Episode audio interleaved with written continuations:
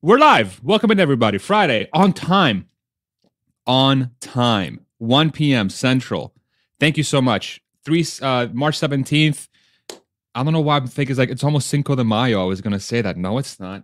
It's almost April Fool's, though. Have a seat. Make sure you can hear us okay. Make sure you can see us okay. Hans, Not Legal Advice, Noah Sargent. This guy right here, I want to keep giving him props. That Tesla Bull Stampede panel with Sandy, Corey, Pierre, Dave, Rob, Sam, Herbert, Alexandra, everybody. This guy right here in his company, CorporateStreams.com. He donated his time to make it happen, y'all. Insane. Thank you so much. If you want a solution for your own stuff, for whatever you're thinking about doing, check out Noah. He is phenomenal. Let's do the real quick update from Not Legal Advice. Give us your 30-second update, and then we'll get into our discussion. There's a lot to talk about today, y'all. Yeah, so we'll get started. Go ahead. I was blabbing off the side, so I apologize. Okay. We're used to it. MMTLP, that's the naked shorting since the last week. FINRA actually responded yesterday. They sent out an explanation where in the explanation, they admitted that there were short shares that were moved from a public company to a private company. They admitted they made errors in coding, errors in prior disclosures, but in the end, they said it was blame it on the brokers. So we shall see, but it was a change in position because now we have acknowledgement that maybe they knew that there was tax evasion going on. And it also corresponds to the bank collapse and the regulate. I think it corresponds. I think they did it because regulators are under pressure now, so they were probably forced to make a statement. Oh, okay. and also, and I appreciate the opportunity because of inspiration for both Hans and Farzad, and they didn't even know they inspired me as to that, but they did.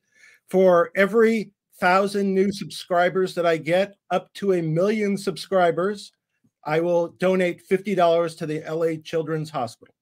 So, and my motto is, even if you hate me and my content, if you don't hate kids, subscribe and like. Guilt tripping is the best form of getting subscribers, Bob. Well done. Phenomenal tagline. I think it's going to be massively successful. Y'all, if you don't subscribe to Not Legal Advice, you hate children, confirmed, okay? Like, it's just basically fact. So thank you, Richard, very much for your update. So one of the things we were talking about before we went live, by the way, let me just give a little thing what this is for people that are new to this. Every Friday, we'll do a community forum. These folks are part of my community. You can become part of my community by clicking on join right below this video. Every single Friday, we get together, and then half of the ad revenue that gets generated from these videos goes into our community fund, and my community gets to decide what to do with those dollars, whatever the community wants to do. And we're every single week, we're adding a few bucks to that fund. We can buy a lot of ice cream with that money right now, y'all, like a lot. So much ice cream. But if we want to donate it to a charity or buy some Starlink for needy folks, well, we can figure that stuff out too. So consider doing that below. And then you also get access to member only content on Fridays, which is what we'll do right after an hour and a half on here. We'll go to members only right on YouTube as well. You'll be able to see that right by clicking on join right below this video. Okay, so we were talking about the bank failure and how it could be theoretically. It will impact Tesla in a way, and there's other things as well that are going on in the economy that I think are starting to fall on Tesla's lap, and that's sort of the title behind this video. There's just a lot of different things going on. So, Bob, you want to continue that thought process? Maybe give a little bit of context around what you were talking about with the bank, with SVB, and sort of the lending environment, and then we'll turn into a conversation. Sure. Yeah. So I was talking about there's certain classes of banks that are now protected. They're called SIFIs, systematic important financial institutions. And we've talked about what the number is. There's not a large number. There might be a dozen. They'd have to have $250 billion or more of assets. And obviously, Silicon Valley Bank was not in that class because they were under $250 billion in assets. And the Fed has come out and basically Janet Yellen testified in Congress, and she basically said that the smaller community banks will not be protected beyond the insurance limits. It's only going to be the ones that are subject to that'll be a systematic problem for the total economy. So that means that people will start moving their money, and I think prudently, from the small banks that aren't protected to the big banks like JP Morgan, et cetera. And not all those banks do, for example, car loans or do them competitively. So that means that the market for car loans is going to either dry up or become more expensive. Either way, it's a bad thing for retail, and it's impact of consolidation. So that's one part. The other part was Goldman Sachs was intimately involved in the conclusion of Silicon Valley Bank. The Silicon Valley Bank sold a bunch of securities to raise capital. In that transaction, the buyer was Goldman Sachs. Goldman Sachs got about something like an 11% discount on that that tranche of securities, which is something on the order of $25 billion in securities. But that was at current interest rates. So maybe down the road when interest rates drop and the value of the securities go up, they'll have made much more than 11%. On top of that, they negotiated the sale of something like $700 million in bonds that Silicon Valley Bank was stuck with over the weekend. So after the run, that weekend, Goldman Sachs went in and negotiated the sale of those bonds, made money on that. At the same time, they were charged with raising capital to save Silicon Valley Bank. That they were not able to do. So that to me, it seemed curious because they seem to have a lot of financial resources and connections, and maybe it wasn't possible to do, but it's curious. It's something that should be investigated. And I surmise that if Silicon Valley Bank is not there to fund startups and tech companies, the companies that we support, that somebody's going to need to step in, and maybe that someone might be Goldman Sachs or an arm of Goldman Sachs or a fund connected to Goldman Sachs. So I think we need to see the full picture to understand how we got to this point. In addition to the calls, there's calls, I saw it in the Senate, about social media influencing the run on the bank. There were concerns about that. I don't know if the Senate's going to try to impose restrictions or additional remedies against people who speak freely and maybe encourage indirectly a run on the bank. And the comparison was there was $42 billion that was removed in one day from Silicon Valley Bank, driven a lot by like guys like Peter Thiel and venture capitalists. When Washington Mutual went out of business in 2008, which is the largest institution, I think, to go out of business, its assets were larger than Silicon Valley Bank at that time. They had $16 billion in withdrawals over 10 days, just to give you kind of the difference. So something intervened to spur the run. And if that's venture capitalists who killed the bank for their own benefit, those guys need to be held accountable also. And all that goes to the disadvantage of retail, because the way I see it, if you have to cover losses, that's all inflationary, and that's all bad for us. So that was a rant. Thanks. No, it was great. Noah, go ahead. I was curious, Bob, do you know, like, I'm assuming like encouraging a run on the bank is right now not illegal. Is that what you're saying, that should be evaluated to see if that's something that the government should step in for? Well, I think you have to examine what the motivation was. If the motivation is that you think it's prudent to do, fine. I'm not going to argue about that. But if the motivation is because you think you're going to pick up a piece of business and it's a way of putting somebody else out of business, which I'm sure happens, not all the time, but I'm sure happens, that's something else. And that, since it affects us, that's something that should be at least examined. So let me explore this thought real quick. So one of the comments you made is that as the Fed raises rates and more strict rules are either imposed by banks themselves or regulations that makes lending more difficult or just unprofitable because of the economics of the situation with the interest rates being higher and demand being lower, the economy where it's at, it's going to become tougher and tougher for folks to get loans and take out debt to purchase things, which in this case, if we're talking about one of the markets that the four of us are interested in, let's say the auto market, in theory, it's going to become harder and harder to take out loans for cars that are becoming more and more expensive. Like the average new car price is $50,000 now. It's a luxury item. Being an owner of a vehicle somehow in the United States has become a luxury. It hasn't become a thing that everybody's able to do anymore. It seems like, at least a good car. And so what are the implications of that, right? Like if we're in a situation where all these things that are happening is going to make it harder for people to take out loans for cars, how will car companies survive? How is Tesla going to fare in this environment? What do you guys think? Is there anything going through your mind when I say those words? I'm curious to hear if somebody has any thoughts around that. Go ahead, Noah. My understanding right now is Tesla outsources their financing like to other banks. So with, you know, putting the puzzle pieces together, could Elon use Twitter, create some sort of monetary branch and use that to fund these loans to help compensate for the unstableness of the banking system right now? Like, does that make sense, that question? Yeah, I think that makes sense. So it's kind of like, what can Tesla do to almost like provide their own loans? Is that the sort of question you're asking? Yeah. And if he's gonna leverage, you know, Twitter and kind of the X.com concept, like to do that, I don't know if that's a possibility. How are you guys thinking about that? Any thoughts? Go for it, Hans. Go ahead. Yeah, I know that, you know, this is something that Zach has talked about specifically, doing the captive financing within Tesla. And Tesla has the cash reserves for it. It's very capital intensive. You have to have quite a bit of cash in order to do the captive financing.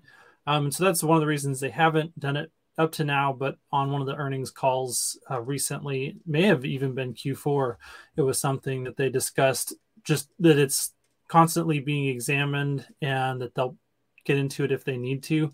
If we do see liquidity for loans drying up and interest rates getting high, I think that Tesla, even if they don't do it for all of their car sales, will probably enter the market just to put that competitive pressure on auto finance, the same way that they've done with insurance, to where they're not insuring all Teslas, but they are insuring some Teslas and they're putting a check on the rest of the market and forcing them to provide competitive rates.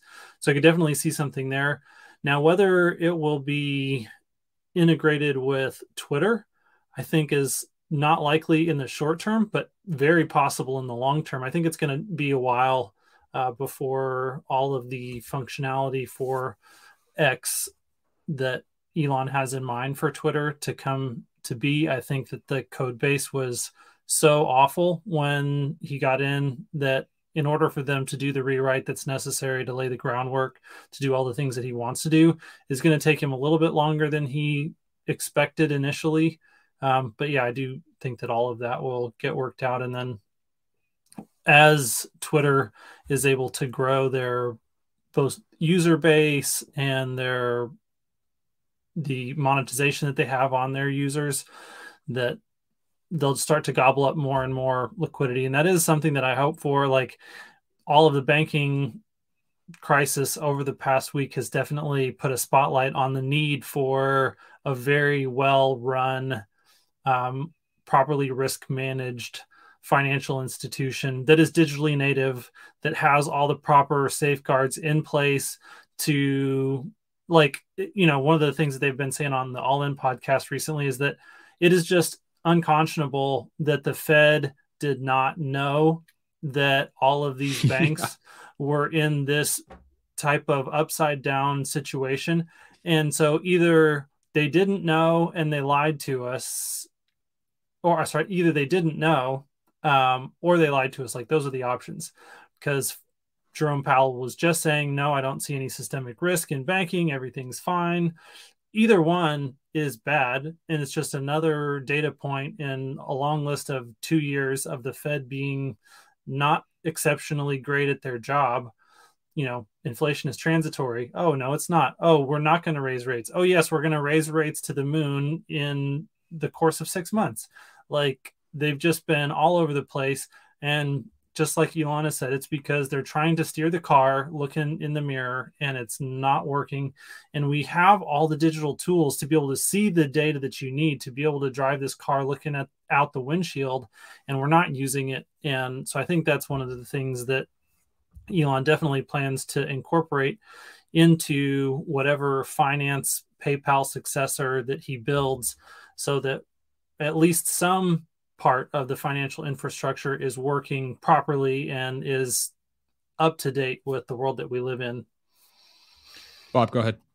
Yeah, so my next video, I just found the title. It's going to be Regulators Suck. Because they clickbait. Do. Because and with all due respect, and I hate that term, I think it's with all appropriate respect is what it is. And there's not much that should be due. But I find regulators just generally are incompetent, or there's enough that are incompetent. And there's a reason they're not working at Goldman Sachs. They're working, you know, somewhere else. You know, there is a talent issue. I'm sure people are driven by other things, but often, unfortunately, in government, talent may not necessarily be at the highest level compared to private industry. So I think as a result, regulators suck. As to, and you were talking about like that the Fed was asleep at the wheel. I'm going to get to the point. You said the Fed was asleep to the wheel. Any institution that was less than 250 billion in assets didn't have a stress test. So they would not know. So, that was the Dodd-Frank repeal, yes, right, from 2018? Yeah. They apparently the Fed can, if they decide, they can still do it to institutions at $100 billion, but I guess they've never done it, because it's a very expensive for the institution, because they have to have specific supervision and more accounting, whatever. So but obviously, maybe it might have been a good to do it for Silicon Valley Bank.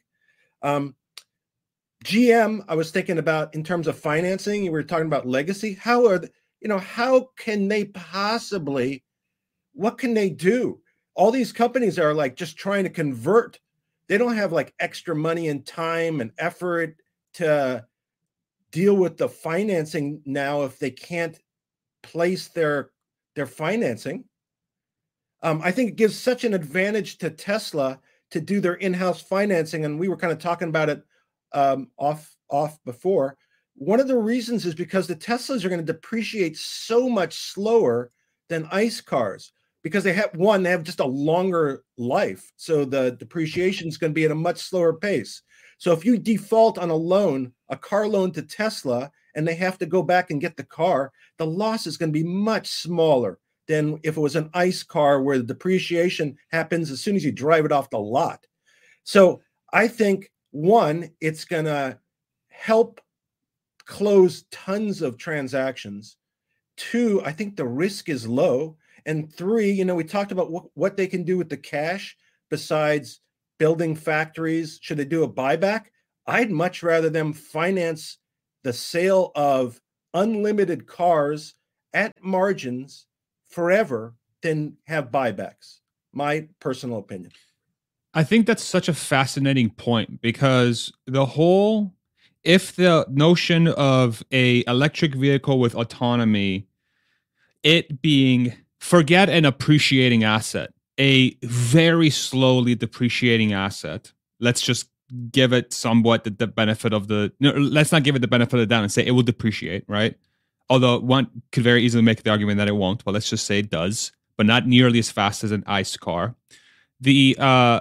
The context of, put that within the context of a affordable Tesla, like at that $25,000 compact, the lease payment for this thing, it becomes like nothing, right? If you drive it off the lot at $25,000, and because it's autonomous, it has a giant amount of value attached to it.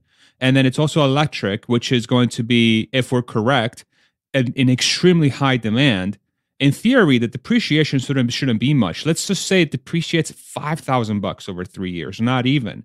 The lease payment is just that number divided by 36 months for a 3-year, right? Plus the interest expense, right? So 5,000 divided by 36 is what? Let's just do some stupid math, right? 5,000, which I'm very good at. I'm very good at stupid math because I'm very bad at it. It's $138. It's $138 plus, say, 6% interest, $150 a month.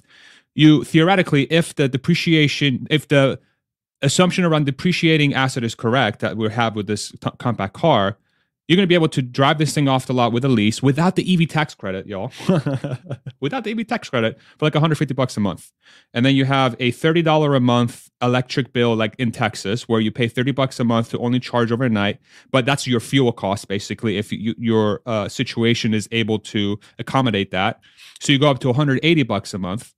And then the insurance, Tesla will offer the insurance. It's a self-driving car capable. It's going to be extremely safe. You have the Tesla app with Tesla insurance that's going to, it's going to encourage you to drive as safely as possible. You have a car that's not nearly as expensive as a Model Y or 3. And if it has the same safety capabilities as the rest of the Teslas, your risk of injury or death should be extremely low. So the insurance cost should be quite low for that car.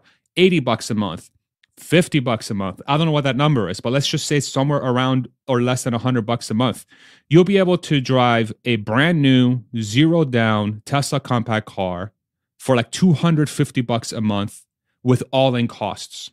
And how is that not the craziest value proposition ever? And then within the context of the systematic failure of banks that we're going through right now, where lending is going to become difficult, Tesla has every incentive imaginable in the world to offer their own financing capability, especially if they're in a situation where they can generate as much cash as they have been into the future, which basically turns them into a bank of sorts. So the question becomes like, how much risk is there behind it? How much cash do they need to be able to fund this, right? But like the possibility opens up. And this really works in this sort of environment where EVs depreciate at a very low or negligible amount because of autonomy and the technology. And there is a forcing function for getting affordable cars out there, right? So you guys tell me if I'm thinking about this incorrectly, but it seems like it's a no-brainer for Tesla to do something like this, and it's almost inevitable, right? I think you were overstating the cost because it's because of the life of the car being longer, the loans can be longer too, because you know you can't have a 10-year loan on a Pacer because it's going to be dead in 5 years. But a Tesla that's going to last 15 years, you could have a 10-year loan. So that $138 payment might be a $100 payment or a $95 payment. And on top of that, the way that is constructed, FSD is going to be more than the car.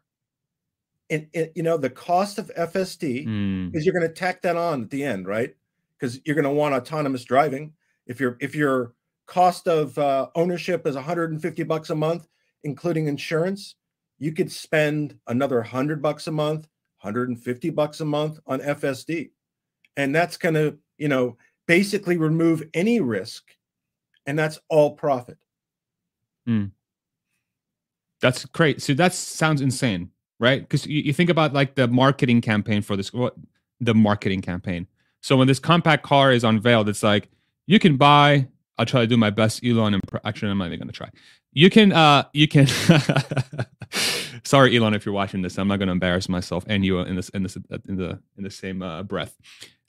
Compact car, check out this car. We know it's not going to depreciate. We know it's going to be extremely valuable. That's what they're not going to say. What they're going to say is you'll be able to buy this car or lease this car. You know, you can purchase this car for $100 a month.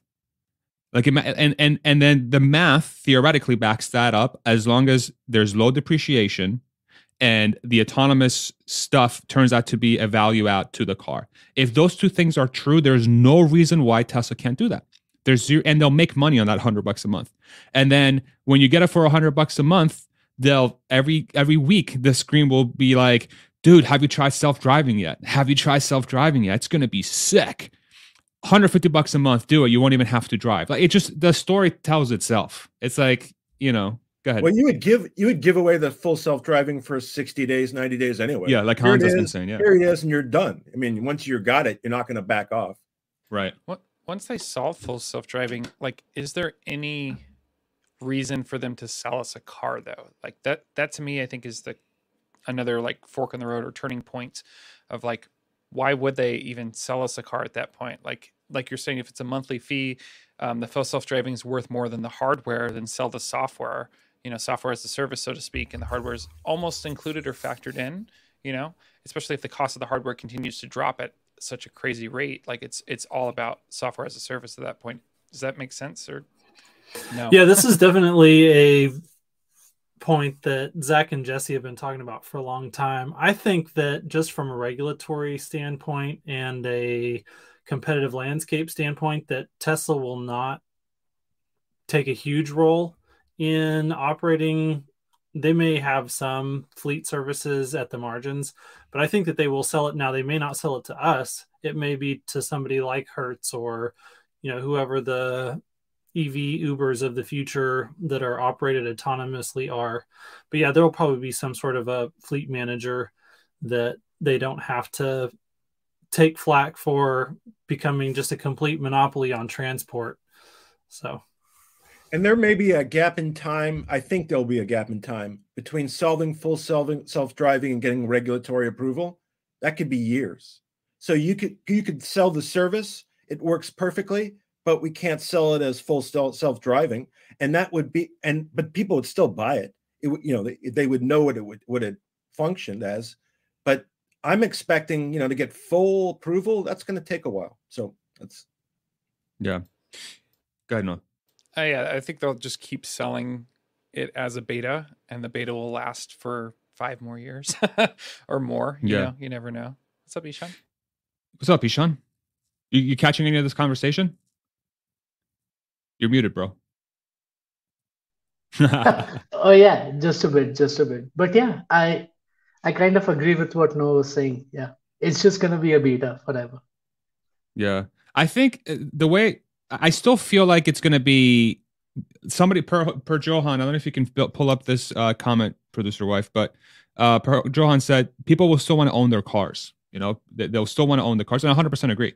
And I think Tesla will definitely give the option for people to own their cars. I think the thing that's become And thank you for becoming a member, by the way. Appreciate you, per Johan. If you want to do that, join button right below this video. Hey, plug. The ownership will still remain. The one thing that I learned from my discussion yesterday, so I had Ray and Zach from Car Edge, and these folks have been in the auto industry for a long time. Ray is a auto dealer veteran, and he's been helping just you and I, regular people, get the best deals at an auto dealership. And the biggest thing that I learned, which I think a lot of us, at least in the States, intuitively know, is that what most people want when they go and buy a car is they want the best bang for your buck for a specific monthly payment. And that's how most car shoppers buy their cars. There are people that buy their car, they buy them cash, they buy them used. But what I learned is that a large percentage of people, when they go to a dealership, they want to be like, they always ask them, what's your monthly payment? How much do you want to pay? $350, $400, right? And then the salesman goes like, okay, check out this Ford Escape with the weather things. And you're like, piece of crap, give me more car, right? And you haggle to try and figure out what's the best car you can get at that monthly payment. This incentivizes, and then within the context of, you put this within our current thing right now, which is there's no affordable cars. There is a huge need for a company to come in with a car that's compelling, that won't break the bank with all-in costs, meaning it won't cost more than, say, $400 a month all-in to own the car. Generally, from what I learned, again, is that a good rule of thumb is to have an affordable car when you're it's in America, at least this is numbers for the United States. You don't want to put more than 10 to 15% of your monthly gross take-home income into a car payment. And the average American nowadays earns about $35,000 to $40,000 a year. If you divide that by the month, it's somewhere between $3,000 to $3,500 a month-ish for take-home pay. So that means a car payment that shouldn't be any more than, say, $350, call it $300 to $400 a month. This is where Tesla has the ability to come in and say, all-in costs for this car, lease, fuel, insurance, maintenance, $400 a month, $300 a month, $350 a month. And as soon as you do that, 80% of the buyers for that car are just going to anybody who's in the market for a car will look at that car. They have to look at it because it's so freaking affordable. and you think about the feature set that Tesla offers from a value perspective, you have your infotainment, you have your comfort, you have your safety, you have self-driving, you have an EV performance, right? Low battery to the ground. You got your instant torque, you know. The huge majority of the population hasn't experienced an electric drivetrain taking off the line and it feeling like a roller coaster. That in itself is a selling point. If you can do that at $400 a month all in, everybody's going to want to look at that car, every single person, you know? And when I say every single person, I really mean 80 to 90% of the population. That's where Tesla can win. Yet they'll still allow people to buy the car, but that's going to be the primary driver of vehicle sales for Tesla in the future, I think. Go ahead, Ishan. Yeah. Or okay. A lot of people want to go. Ishan, then Noah, then Bob. Okay. No, so aren't we there already? I remember, I think it was one of your videos, right?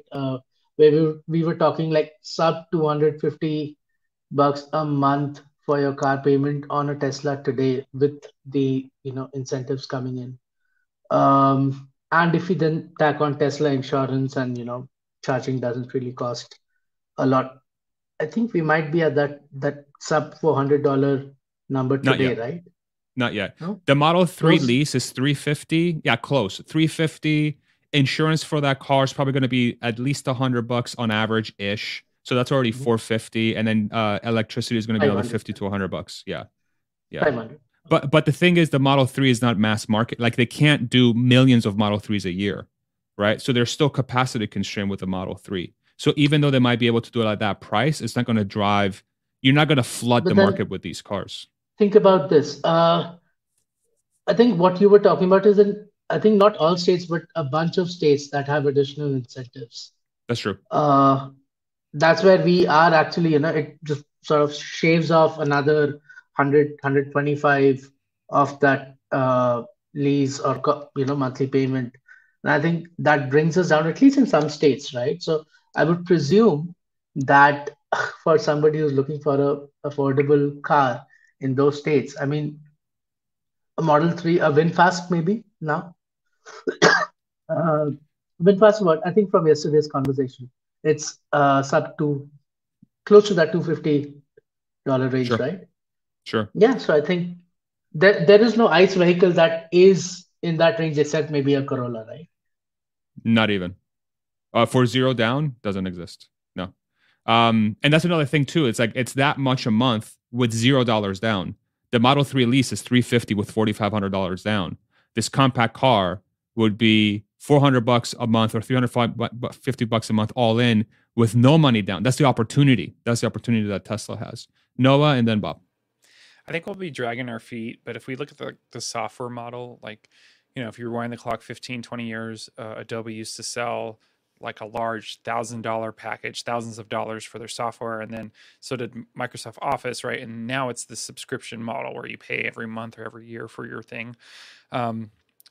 I hear a joke coming on, but yeah. So for me, I think I'm in the same boat as the person who had the comment before of like, I thought I wanted to own my car, but the reality is that car times out. So like when you have a car that's 5 or 10 or 15 years old, it gets old, right? But if you have a subscription type service, you're always getting the latest and the greatest thing, so to speak. Like, and that's the thought of having it with a shorter shelf life and more updates.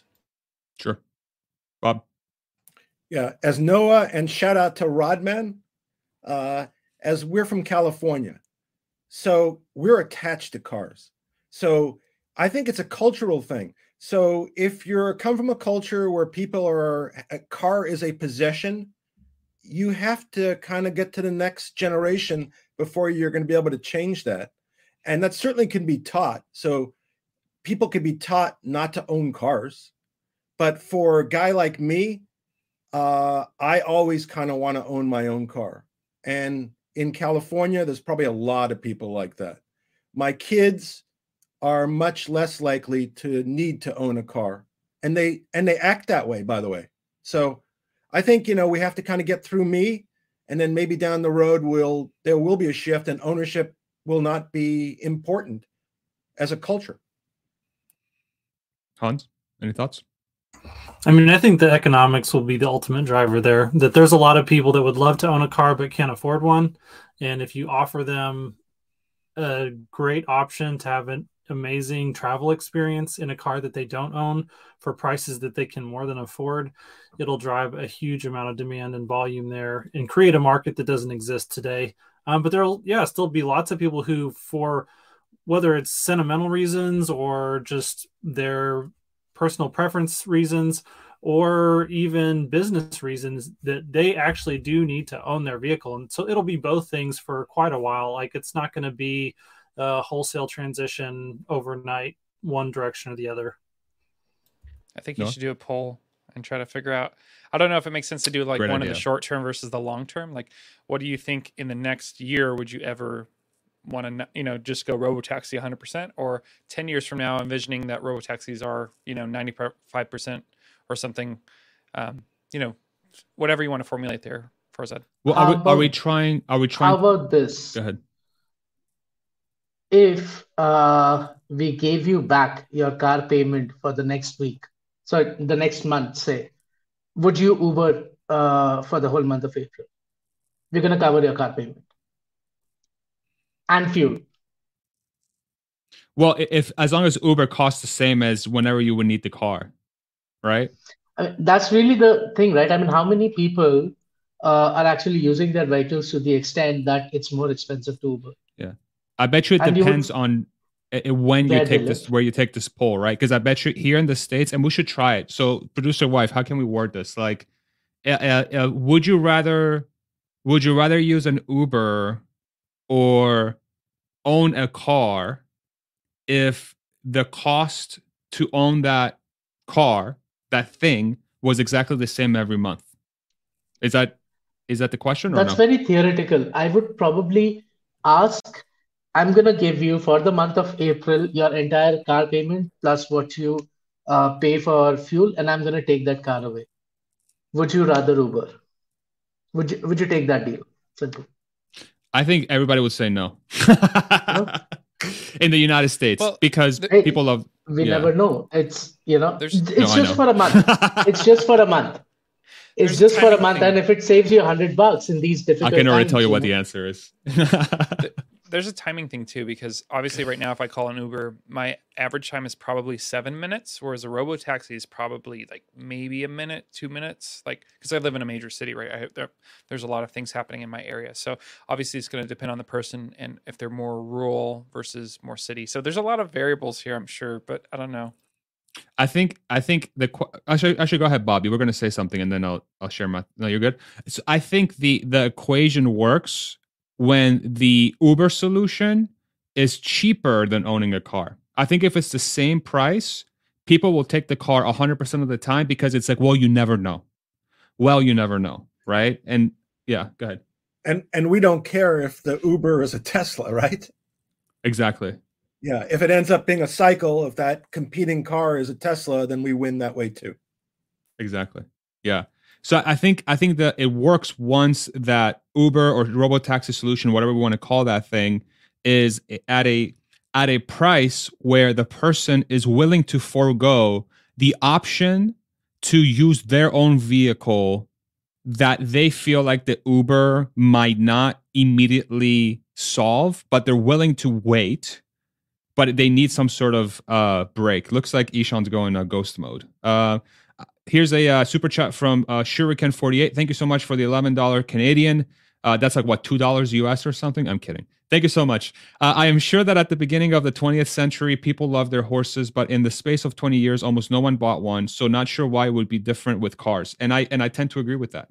I think that it has to be deflationary for it to really be mass market, in my opinion. It can't be cost parity. Yeah.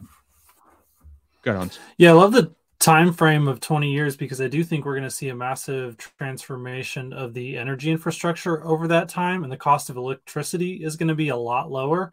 And so, you know, a lot of people, especially on the bear side of the argument, think that this transition to EVs is going to take a long time for a whole host of reasons. But, you know, I think that they're just not properly appreciating the economics of the situation, that right now, the economics are forcing us to basically add all of our generation capacity in solar, which is also forcing us to need a large installation of batteries to the grid that help buffer the renewable energy in our utilities. And by doing that, like, we're going to be able to have much larger amount of electricity available at the same or lower prices compared to today. And it's going to be from renewable sources. And so it's going to cost you less to fuel your Tesla, which is going to use less energy in the future than it uses today. And so it's kind of a double whammy. And so the economics of that compared to ICE vehicles are just going to get further and further and further apart as we move forward in this technological transformation.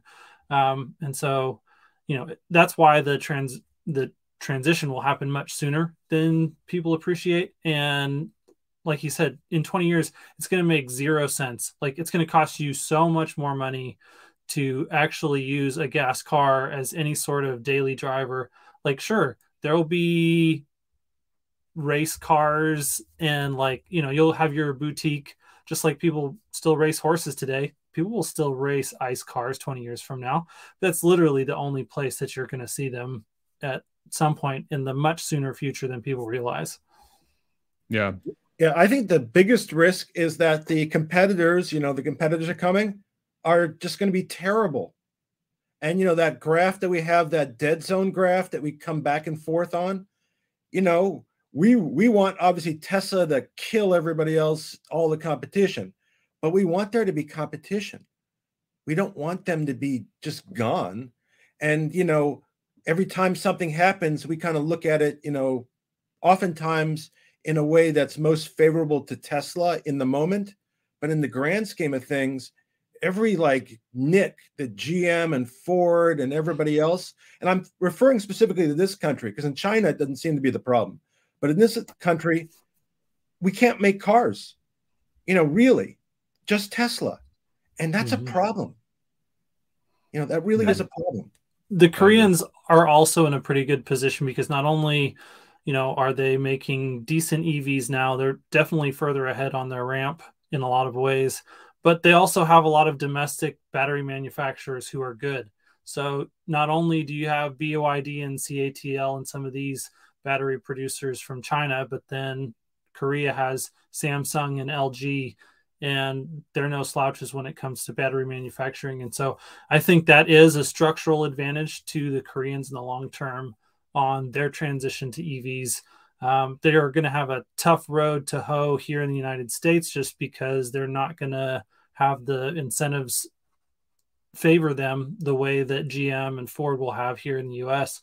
But, I mean, listening to John McElroy yesterday on his Autoline After Hours episode, I have never heard John as down on U.S. car manufacturers as he was yesterday. And the fact that he is seeing some of the things that he's seeing and saying some of the things that he's saying now, even though he is like the definition of the auto old boys club insider, like that should be spelling major warning flags. You know, people aren't going to listen, but that's scary. It's cause for concern. Go ahead, Noah. I think we have to evaluate what a car's value truly is. Like, what does it do?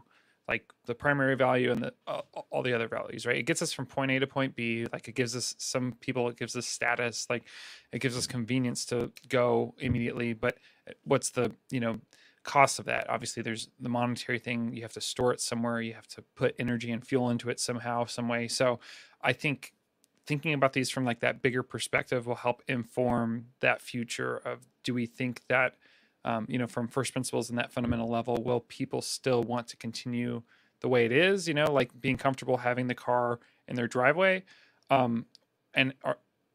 Does that future continue in that way, or is the future different because of the technology is changing and the value is changing and the offering is different? You know, that's a phenomenal question. What a segue! So I have a tweet that I ran a couple of days ago. It was a poll. Can you bring that up, producer wife? And then I would love to replicate that same exact poll here with this YouTube crowd, because it speaks directly to why do people buy a car? Now, this is an unscientific poll.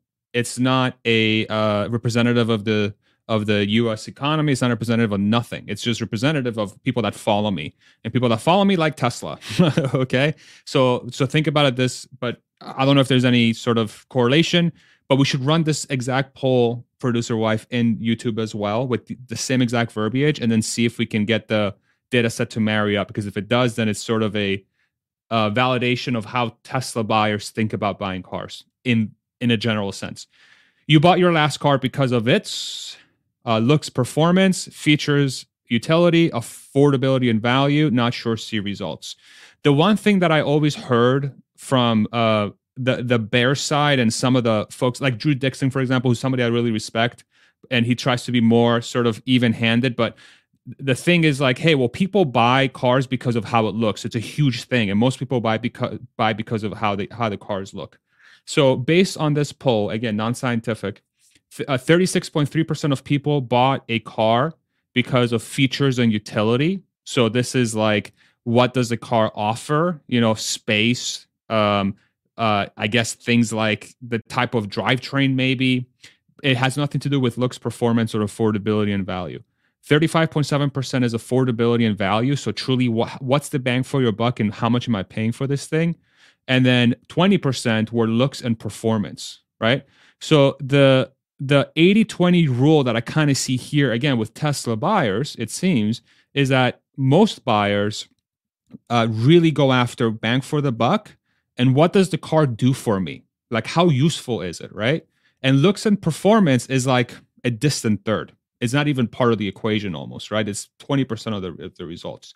So let's go ahead and run that same exact poll here on YouTube and see what we get. Any thoughts around that poll result? Noah, does that sort of help paint a picture? Bob, all right, go Noah and then Bob. Sure, 100%. Yeah, and for me, I'm like reflecting in my mind of like the last two purchases. So the truck for me, I have a 2016 Ram 1500. So that is pretty much utility, right? So I film stuff for a living. I throw gear. I'm a carpenter sometimes too. I do fun stuff. CorporateStreams.com. CorporateStreams.com.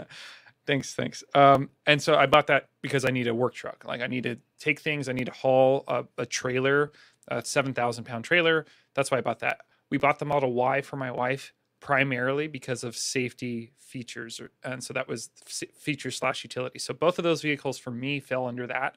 And that's why I have the cars I have. But yeah, that definitely is an interesting poll, and I'd love to hear more. Yeah, go Bob. Yeah, so I would phrase it more as a law school poll.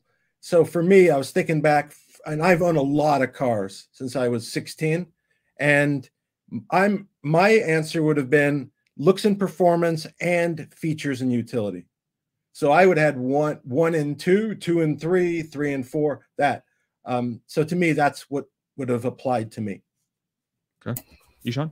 And then Hans? Two things. Good, Hans. So two things. Go ahead. I'm kidding. This is the wrong audience to ask this question. No, I think everybody here loves the one company that provides all three in the same car. So that's one. Second thing, I just had a thought while that question popped up. Last year in the US, the average price of a new car was $48,000, right? So what's that in terms of a monthly payment? And if you're doing like $750, and then you add insurance and everything, it goes up to close to $1,000. And wait, over $1,000. This is just for EVs. I mean, we're talking probably $1,200, $1,400 if you're driving gas, right? So it just puts things into perspective, right?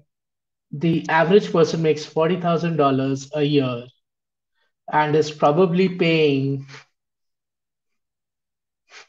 Yeah, 30 bucks a year and a half a month. Yeah, a year and a half to 2 years of annual salary.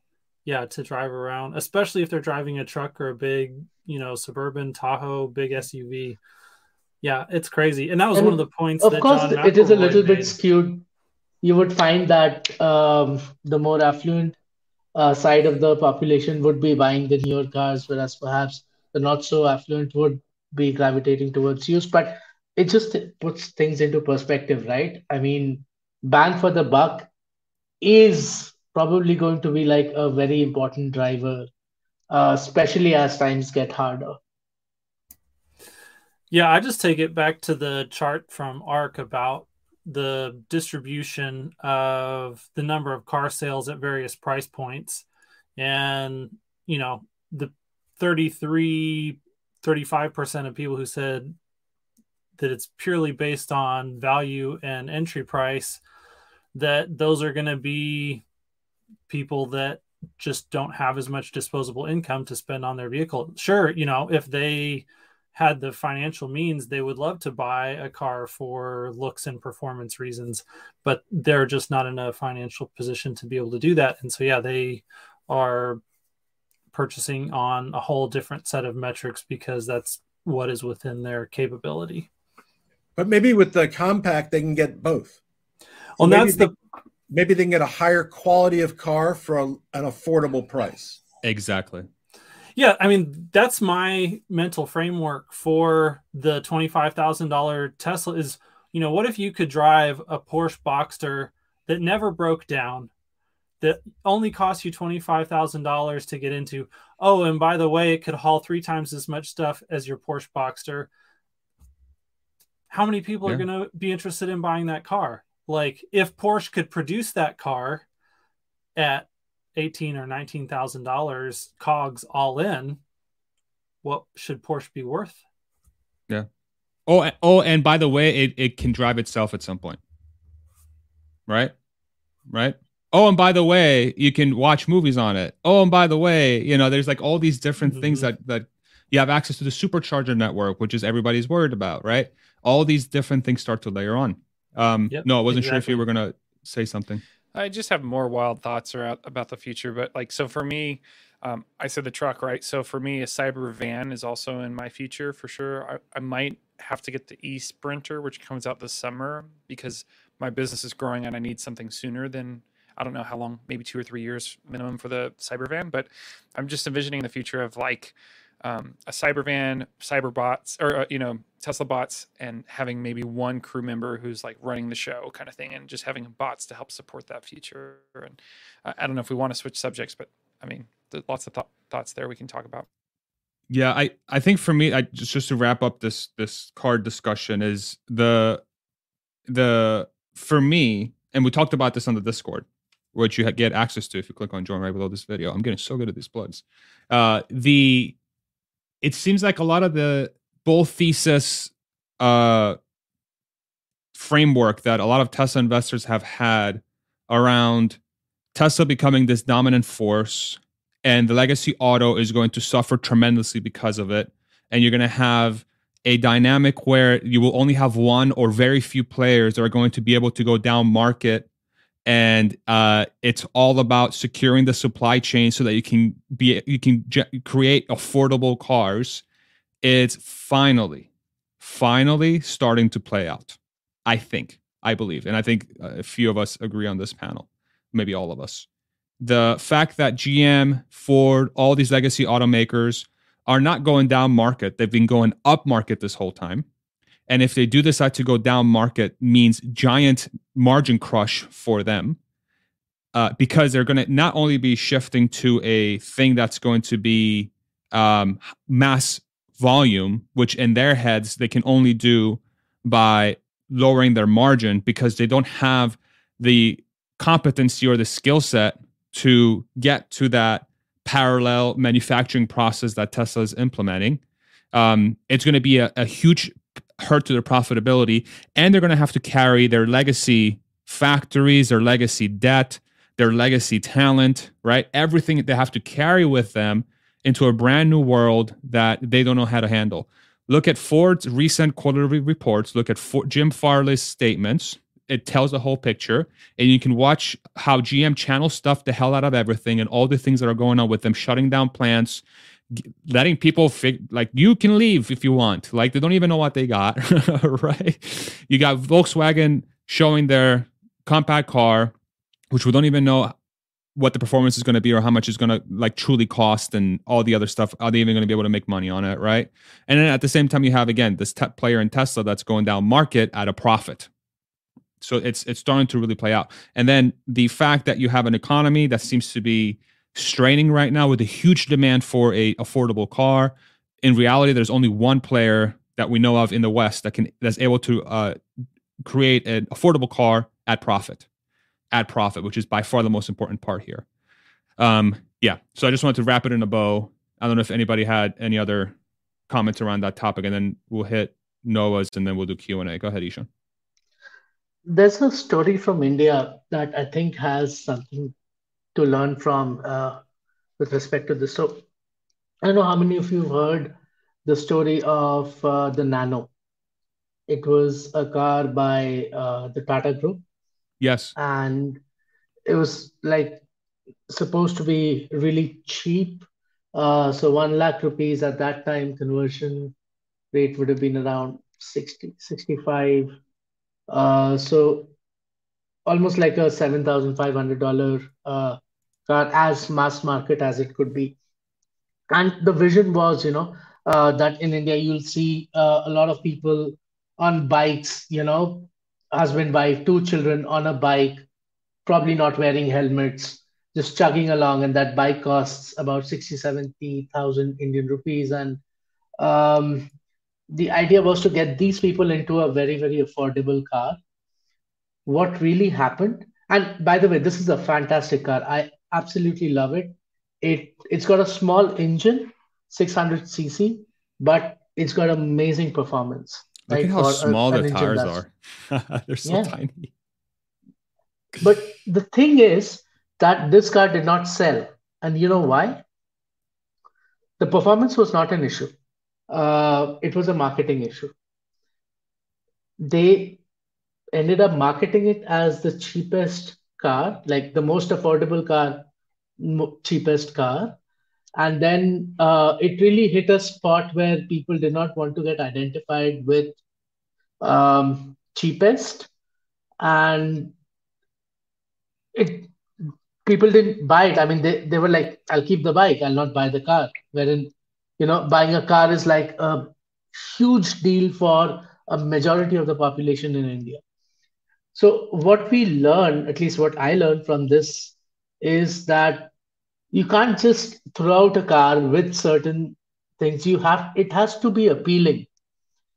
And it has to be appealing not just from features, from a performance perspective, but from an emotional perspective as well, right? For somebody who's going to drop $20,000, $25,000 on a car, why would he or she not buy a used gas or a used EV versus a new $25,000? Volkswagen, what it released was basically a mini Golf. It's called the Polo in India. And they've just done an electric version of that. So this is a big question. Like, if you're going to release a car that does not have the very basic minimums of performance, of features, etc., people are not going to buy it regardless of how cheap you make it. Because cheap is not always a driving factor, value is, right? And there comes a time when people do understand that cheap does not offer value. Very good point. Yeah, those are phenomenal points. It has to be a compelling, affordable car. A compelling, affordable car. Go ahead, Bob. Yeah, I was thinking earlier, and it's kind of indirectly relating to the opposite end of what Ishan was just talking so eloquently about. We have a issue. So our issue is we all believe the Tesla products are brilliant, but the issue is, why doesn't the other guy believe that? And so it's not a matter of me being convinced that the products are great, because they are. It's me being kind of pushed to question my beliefs based upon the guy next door just not getting it. So that's how I look at it, in terms of that's the quality of the product. It's kind of the opposite end of what Ishan was saying. So, go ahead, Noah. Yeah, I think there's some brand damage there, for lack of a better term, because of the FUD that's been happening for years and years and years. Like, I keep running into people, and some of my employees and coworkers, what have you, they still have this kind of negative brand image of Tesla, that they're hard to repair, that, they're not well made, that they're still struggling as a up-and-coming startup company where a lot of those issues have been kind of addressed at this point, or at least mostly addressed. And then they're worried about the maintenance of a car. And it's just like, that's like a lot of maybe old news or news that might have been more truthful then versus now. Whereas like we know in our community, the repair cost is a lot lower and the frequency of repair is a lot lower than, you know, a gas car, but it's still not in the heads of those folks. So I think my counter argument to that is then how come Tesla is able to generate so much demand with zero advertising and marketing? So to me, what it says is that those folks are the minority. They're not the majority. I'd probably say that it is a function of butts and seats, as Zach and Jesse would say. You know, butts and seats. And every time you put somebody into a Tesla, that person will probably help put another two. And it's an exponential function, right? And most of our brains cannot model that. You know, there's something about the human brain, and especially today, that when we think of something and we associate it with snake oil, it's very hard to change our mind. It's very quick to make the association of something with snake oil, and to what you were saying, Noah, that, you know, years and years of FUD has actually done that to a large amount, you know, large percentage of the population. But what we do see is that when you get somebody into a Tesla, you know, not even driving, just, you know, in a Tesla, get a feel for it, you know, that snake oil idea just vanishes. Whereas in general, it's really, really hard to change people's perception when it comes to, you know, something that they believe is false or incorrect or just not worth it. They always want, it's basically confirmation bias, right? So that is, I think, a big deal, but I would say that it's a huge win that, you know, one experience with a Tesla and people just completely change their view about it. That is the most, the biggest win I think that Tesla has as part of its growth story, and it's a very underestimated point.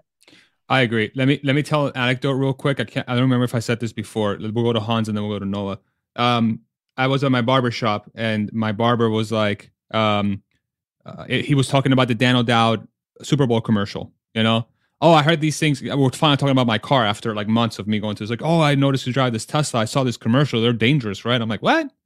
Not this clown. Come on. You can't listen to Clown O'Dowd, right? Shout out, Dan. If you're watching this, you're not whatever. I'm not going to say anything else. I don't want to get sued. But I got him in the car, right? And he's like, yeah, I was really interested. I'm curious to see how this works. I'm like, okay, we'll just go around the lap and I'll self-drive. And all I had to do was just floor the car. And everything melted, to Ishan's point. It was like medicine. For the brand image. You just put them in the passenger seat, you floor the pedal for 1 second, they giggle like a schoolgirl, and they're like, this is the future. And that's it. And then it drove itself around the block, and it parked it, you know, it didn't park itself, but it took itself to the parking lot of the barbershop. And he's just looking at it like, man, this is 2050. This is 2050, right? The year 2050. Like, it's like, yeah. So that the more that happens, to Ishan's point, I think it's a self-fulfilling prophecy. It will take care of itself. Hans and then Noah. I just thought the confirmation bias comment was funny because it made me think of the very, very real Nikola ID2 that Volkswagen just released. I was like, when I see that, that's the exact, like, this is snake oil to the max. Like, there's no way Volkswagen is ever going to produce these in volume anytime in the next 5 years. Like, it's just not going to happen. Yeah, I was just going to mention that. I've had some similar experiences as far as that. They're the best is to get somebody to think differently about the car. But I would still say, at least in my subjective experience, it's still the minority of people who think positively about Tesla. Generally speaking, I would still say the tide hasn't quite turned in the mainstream, like at least in my peers and my friends and the people that I've. But I think that's inevitable because there's only, what, 5 or 6% penetration of EVs to like the total global or even the U.S. fleet. So, and I think it just is going to take a while of doing the butts and seats things. You know, once we're at 30 or 40% EVs in the U.S. fleet, you'll probably see that flip. For sure. Yeah, I think it's like you're saying, that slow burn, but I think it's inevitable. Like, I think we all think it's inevitable that will turn, the tide will turn eventually. Just wait until Cybertruck's on the road. I mean, it's, they're already going max capacity. Throw the Cybertruck on the road. Come on, guys. While the economy is like faltering, and then you introduce this $25,000 car that you're going to be able to get $250 a month. Forget it. It's over. Like, it's already there. It's already there. Sorry, Bob. Go ahead. And then Noah. No, sorry. Yeah, Hans. But the problem. Yeah. But the problem is that, again, that relies upon the other car makers being able to get up to speed and to supply the inventory that Tesla does not supply. Yeah. Or just Tesla. Yeah. Yeah. I was kind of curious too about what we thought as far as timeline for the cyber van. I know it's more of a, almost like the Roadster, where it's more niche of who that offering is going to be to, but like, is that Giga Mexico, you know? Oh, Farzad's pointing at something. Oh yeah. Oh, that's sick. Is that a rendering? That's yeah. Cool. See if you can put me on the main screen, producer wife. So we can see the, this is an AI rendering of the Cybervan. Look at that. That's super cool. I stole it from Dave Lee's Twitter. Sorry, go ahead. Oh, nice. Oh, no. I was just... Did he do it on Stable Diffusion? I think so, yeah. Yeah, I was just curious about the van, when we thought it was going to come out, if it's going to be a Giga Mexico build, or, you know, where we thought the pilot plant would be, you know? That's a good question, eh? So it sounds like we're all, why am I Canadian all of a sudden? It sounds like we all have confirmed that the Cybervan is coming, right? That image from the thing. I'll pull it up. Hans, I'll let you go, and then we can go around the horn. Yeah, I expect it to definitely be produced here in the U.S. first, and very likely out of Austin, alongside of Cybertruck. And I think we'll know, based on just watching the ramp for Cybertruck, probably by the end of next year. Like, if they're able to produce anywhere near 250,000 Cybertrucks in 2024, I think we'll see a Cybervan hot on the heels of that. It makes me just think of, like, so traditionally we would say, like, it's on the same platform of this previous car, right? So the thought would be like the van or even a Suburban is based off of the Cybertruck platform, but it seems like there's not as much of a platform as much with the Cybertruck because of the exoskeleton. Like, there's still obviously the body compartment, the battery compartment underneath, but like, because it's a completely redesigned thing. And then also, like, when we're talking about like the next gen vehicle, like, they don't call it a Model 3, but the Gen 3 vehicle, like, I would assume that the Cybertruck, would that fall into that as well? You know, like that new style of building where it's, instead of one straight line of building all the components, mm-hmm. you know, put those components together and build the assembly once, you know, that kind of thought. We pulled up the, sorry, let me just, we'll put up the slide from Investor Day, the $300 million form factor there on the top to the rightish of the presentation. That's what we are all thinking is the Cybervan, which is right above the Cybertruck, which implies it's on the same type of platform, that extended platform that's going to allow it to have a high capacity of passengers. Go ahead, Ishan. Yeah, I would think that it would be Austin just because Cybertruck's being, you know, made there. And if we sort of presume that, hey, it's going to be the similar outer, shell way of building it, then it does make sense that, you know, the folding machines, it's a completely different set of machines that's going to do it, right? I mean, these are folding machines that are specialized to do that kind of a fold work on super hard steel. So I would presume it's going to be there. I used to always, like, you know, before Investor Day, I used to think that Fremont will generally be the place where, you know, all the niche vehicles get created, be it, you know, the SNX, the Roadster, the van maybe, and then all the mass market vehicles get into factories like your Mexico, your Texas, where they can be pushed out in large volumes, just because inherently, you know, efficiencies in Fremont are always going to be lesser compared to the others. But again, thinking of the van, and I would presume that, you know, the best way to go about the van would basically be, You know, you have your skateboard, you've got a cover on top of the skateboard, you've got a shell and a roll cage. So you put that roll cage on the skateboard, you put the shell on top of the roll cage, and you're done, right? And then you ship it off to your point, Fazad, you've been speaking about this. You let somebody else fit it out. So, you know, it could be a delivery van, it could be a people mover, it could be a, you know, special access vehicle. A hot tub on wheels, whatever you want. Sure, yeah. I mean, somebody actually created a hot tub on wheels, you know, one of these Netflix series. But okay, but I would presume that it's actually going to be a lot easier to make the Cybervan than the Cybertruck because the complexities are less. You know, you don't have a bed to deal with; the entire floor is the bed, right? You don't have like a cabin and then something on the outside. You don't have to deal with like, you know, the whole vehicle going if you put it under tremendous weight because it's all, you know, the weight is balanced amongst the two axles. So I would think that it's going to be a lot easier. It is almost like it is a very large market. And if Tesla can bring in a van, which is a fraction of the cost of, you know, something like the e-transit today, I think there's hardly a chance that any other players will have any legs to stand on because this is, you know, nobody goes by emotions in business, you know. Amazon is, but, you know, your regular delivery boy is not looking to show off his, you know, Oshkosh truck.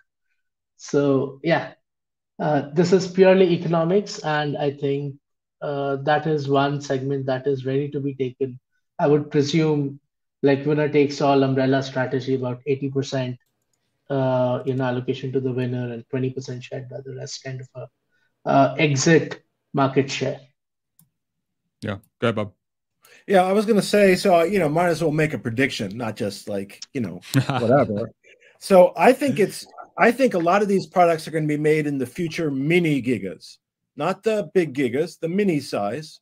And I think this one will come out of Florida.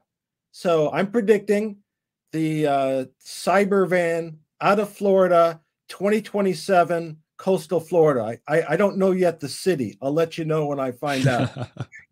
The other part is, it could be, you know, part of, we just had a great announcement about Germany, right? They're going to increase the capacity without increasing the footprint, which is kind of in line with the mini gigas, I think.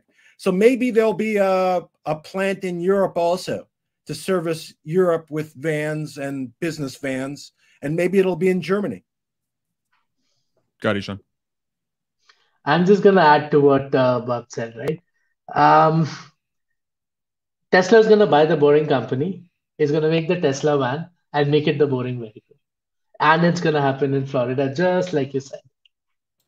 Well, we're going off the wall with predictions now. Okay, here's mine. I think Elon Musk will become president of the United States that will overturn the law around being a natural born. I'm kidding. I think the van will be made in Austin. I think it'll be made in Austin because the Cybertruck platform's there. They'll crank out probably a similar number of vans than they do Cybertrucks, I would say. I think the first van is going to roll off the lines in 2025.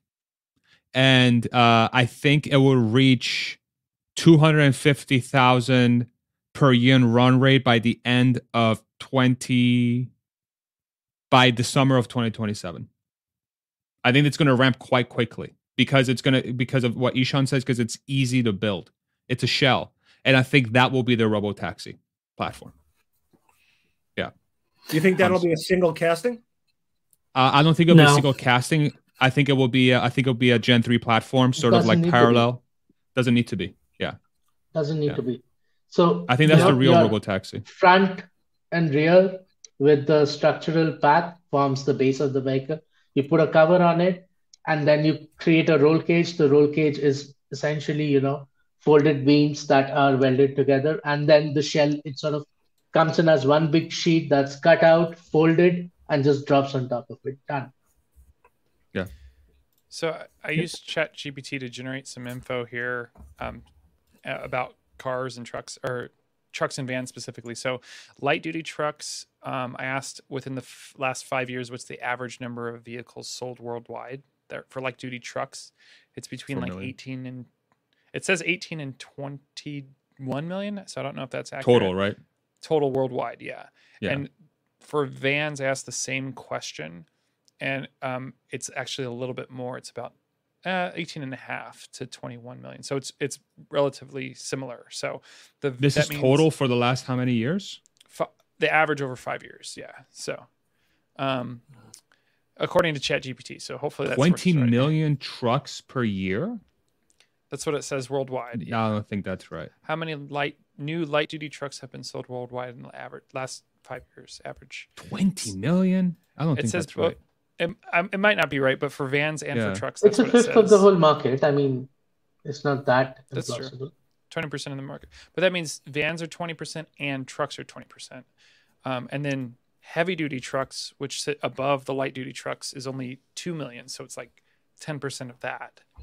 But those are the semi-trucks, though, right? It's like the 2500 or the F-250, 350, you know, like those heavy-duty type trucks. So... 2 million F. I don't think that's right.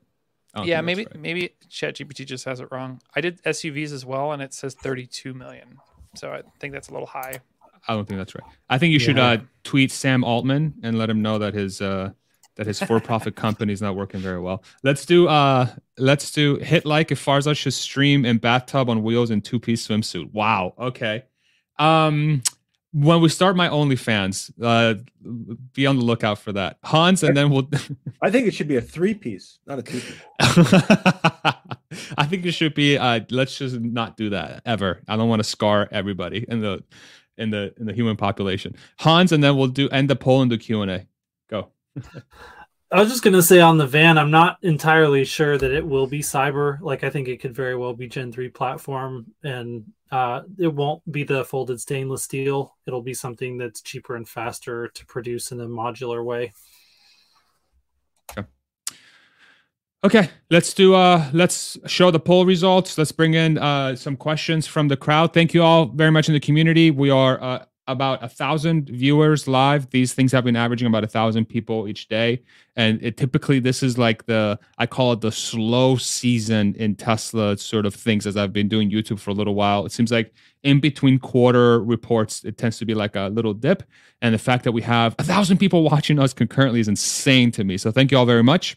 In case you just joined us, half of the earnings from these community forums on Fridays goes into a community fund for my community that you can join by clicking right below this video on join. You gain access to our private Discord and member-only content on Fridays. And then the community takes half of those earnings, and you all decide what you want to do with it. So it's up to you what you want to do.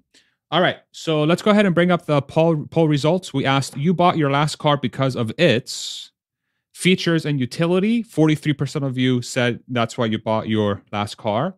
38% say affordability and value, and 18% say looks and performance. So very close to the Twitter poll. So Tesla, people that like Tesla, have bought Tesla and follow my content specifically, they seem to value feature and utility the most, then affordability and value, and then distant third is looks and performance. Interesting. Okay.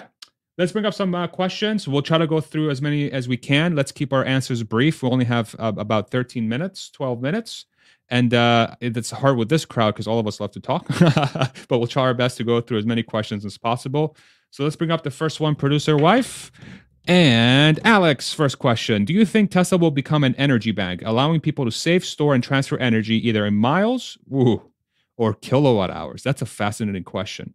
Ishan's clapping, so we'll go with you first and see what other people think.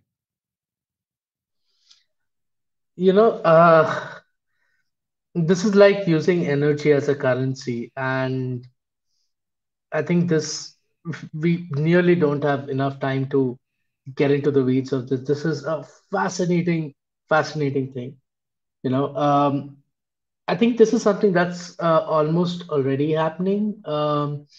Where you are like, you know, with Tesla Energy and using your Powerwall to store, you know, energy, and then transferring it when the grid needs it. There's a little bit of commerce already happening. I would just think about calling it a POC of a democratized or a decentralized energy economy. But really, if you think about energy being another parallel currency to USD, right? And then we can get into talking about moving into a barter system where, you know, your goods and services can be bartered for energy, for USD, for other goods and services and whatnot. And it's a completely, you know, it's such a deep rabbit hole that, but then, yes, absolutely, it can. And I think first steps have already been taken. Gee, I wonder if there's a cryptocurrency where there's proof of work of using energy to ensure that the transactions are accurate. I wonder if that's a thing. Anybody else have any thoughts around this on the panel? That's another step into the rabbit hole. Hans, Noah, I think it's fast. This is a fascinating question. Fascinating question. I was going to say, who's going to go first? Go ahead. Everybody all at once, go. It already is happening in Australia, like, and other places. So this is going to be the core thesis for Mega Pack, that it is exactly an energy bank that balances grids and supplies low-cost energy, regardless of when it's generated, to exactly the point that it's needed, at exactly the time that it's needed, in the exact correct form that it's needed, you know, because there's all different types of,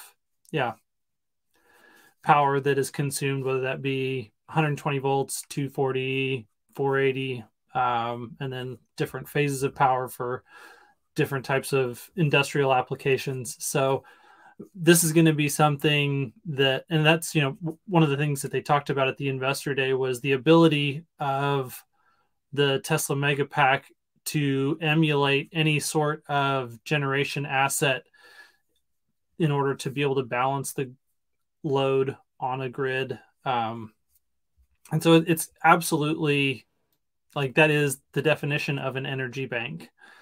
And that's just going to be one portion of Tesla's overall interaction with energy, as they talked about. Yeah, I think that if you think of this from like a production standpoint, like you have supply and demand. So like the supply of energy, you're incentivizing people to produce more energy. And so as the amount goes up, obviously the demand can go up too, but I don't think it's going to go up as much as our energy production once we start using renewables in this way.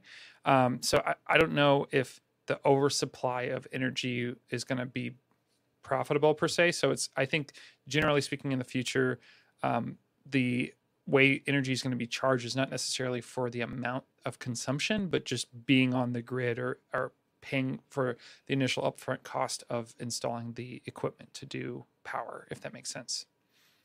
Bob, and then next question. Yeah, Noah is just brilliant.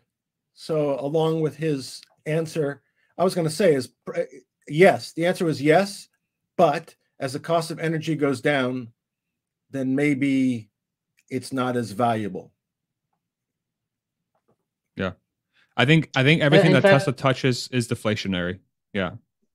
Yeah. And Roger Starkey actually brought up something that Tony Seba said about it, which is too cheap to meter and less than the cost of transmission. Yeah. I think that says quite a lot. Yeah. Next question.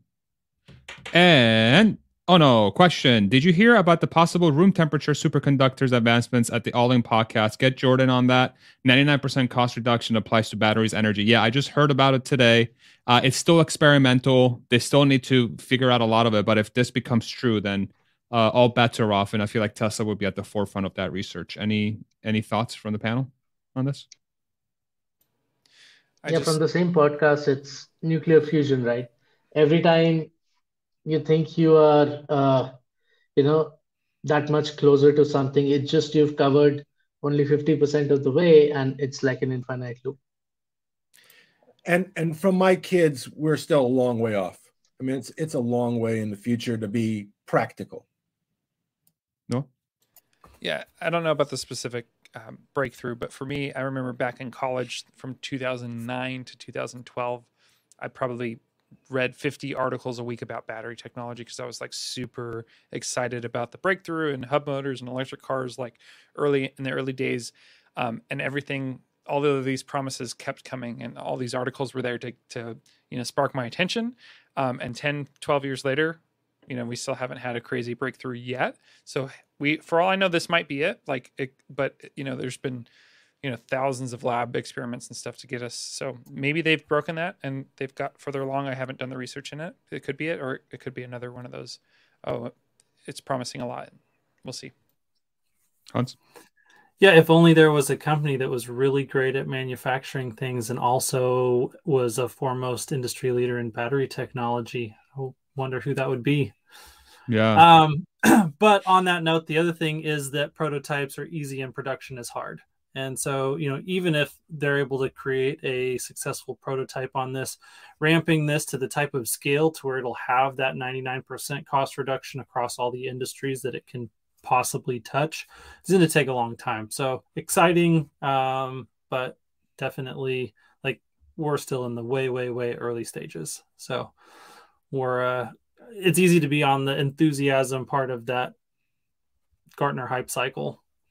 Yeah, agreed. Next one, and Billy, community member, thank you so much for your support. Do you think there will be an artificial price floor on used Teslas at $25,000 for the next 5 years because of the $4,000 IRA credit for used EVs priced below $25,000? What a fascinating question. So the way this works is IRA tax credit gives you $4,000 as long as your used EV is less than $25,000. And so the thought process here is that all used Teslas will be $25,000 to take advantage of that $4,000. How do you guys think about that? I think there's got to be a limit to how many times a car could be sold with that credit. So it's like if I sell it back and forth between my brother and myself. Once. Yeah. So it's probably once. And then the other thought would be not only does that help kind of create some sort of floor if you haven't sold it before, but then there's the battery and the material of the batteries that also kind of simulates a floor there as well. So yeah, I think there's something. I don't know if it doesn't if it's only one cell, then I don't know how relevant that's going to be in the long term, though. So I think the free market will. Go ahead. I think the free market will bring it to a point where it makes sense. People will hold on to the cars not for 2 years, but perhaps for 5, 7, 9 years, where it becomes something close to a $25,000 to $28,000, and then yes, it's not a price floor, I would say, but a price cap, more like. And then people will have to actually sell it for less than 25 because the dealer will have to make some money off of it. But that 4K might actually help cover that cost. Now, the thing is, today people are buying Teslas for, anywhere between $40,000 to $70,000, $80,000. So it's still a ways off before somebody would be willing to sell it at the low 20s number. So I don't think that's happening anytime soon, especially for the cars that have been sold in the last couple of years when the prices have been steadily rising. But yes, at some point with the new lesser price Teslas entering the market, and they'll be 3, 4, 5 years old, maybe more, we'll start seeing a trend towards this number being a cap as to what you might want to buy an old or used Tesla for. But I might think, and this is again pure speculation, that the IRS might step in and say, if you're not selling it at fair market value, then we're going to, if you're the seller, that's what we're going to charge you for fair market value. And they'll pick up the difference, and then that will escalate the sale price because people aren't going to want to, at that point in time, there'll be no value. I don't think that exists as of now, but I wouldn't be surprised if they try to recapture the money that way. Yeah. And so just to make sure I highlight this, so the IRA is... will be the lesser of $4,000 and 30% of the sales price of the vehicle, which cannot be more than $25,000, just to make sure I add that 30% of the sales vehicle as well. Oops. Yeah. So yeah, we'll see. I still think there's still going to be a certain cars, people are just going to want to pay more than 25 because it's just that much better. And $4,000 is 20% roughly off the $25,000 car. But at some point, if you like, people are not going to press price a Plaid at $25,000 because it's worth way more than that, right? So it depends what kind of car falls into that price range. Okay, so it's 2:30, so we should probably go to our member-only stream. Unfortunately, we weren't able to go through many questions, but I do want to thank everybody for joining us today. Awesome stream. Not Legal Advice, Hans, Noah, Ishan, thank you all very much. When will this live stream end? Because I want to keep watching, but my baby needs a bottle soon. Haha. Well, just listen, go feed your kid, and go subscribe to Not Legal Advice, because for every 1,000 subscribers, he's going to donate $50 to the Los Angeles School for Children, right? Is that what's the name of it? Children's Hospital. Children's Hospital. Thank you. And if you don't do that, you hate kids. So that's how it works, okay? Guilt trip. Richard, Hans, Noah, Ishan, thank you so much for joining us today. We're going to move over to our members-only stream. You can join us there by clicking on join right below this video. You get access to our private Discord. Plus, you'll be able to view that content, plus all the other ones we did in the past as well. Thank you to the community for being in the chat. Always super respectful. Mods, thank you all so much again for the amazing work you do in the chat, keeping the conversation awesome. And last but not least, producer wife, the GOAT. Thank you so much. Love you, baby. Great job as always. Fantastic discussion. Let's move it on over to the members-only chat, and we'll see you next week. Take it easy, everybody. Bye-bye.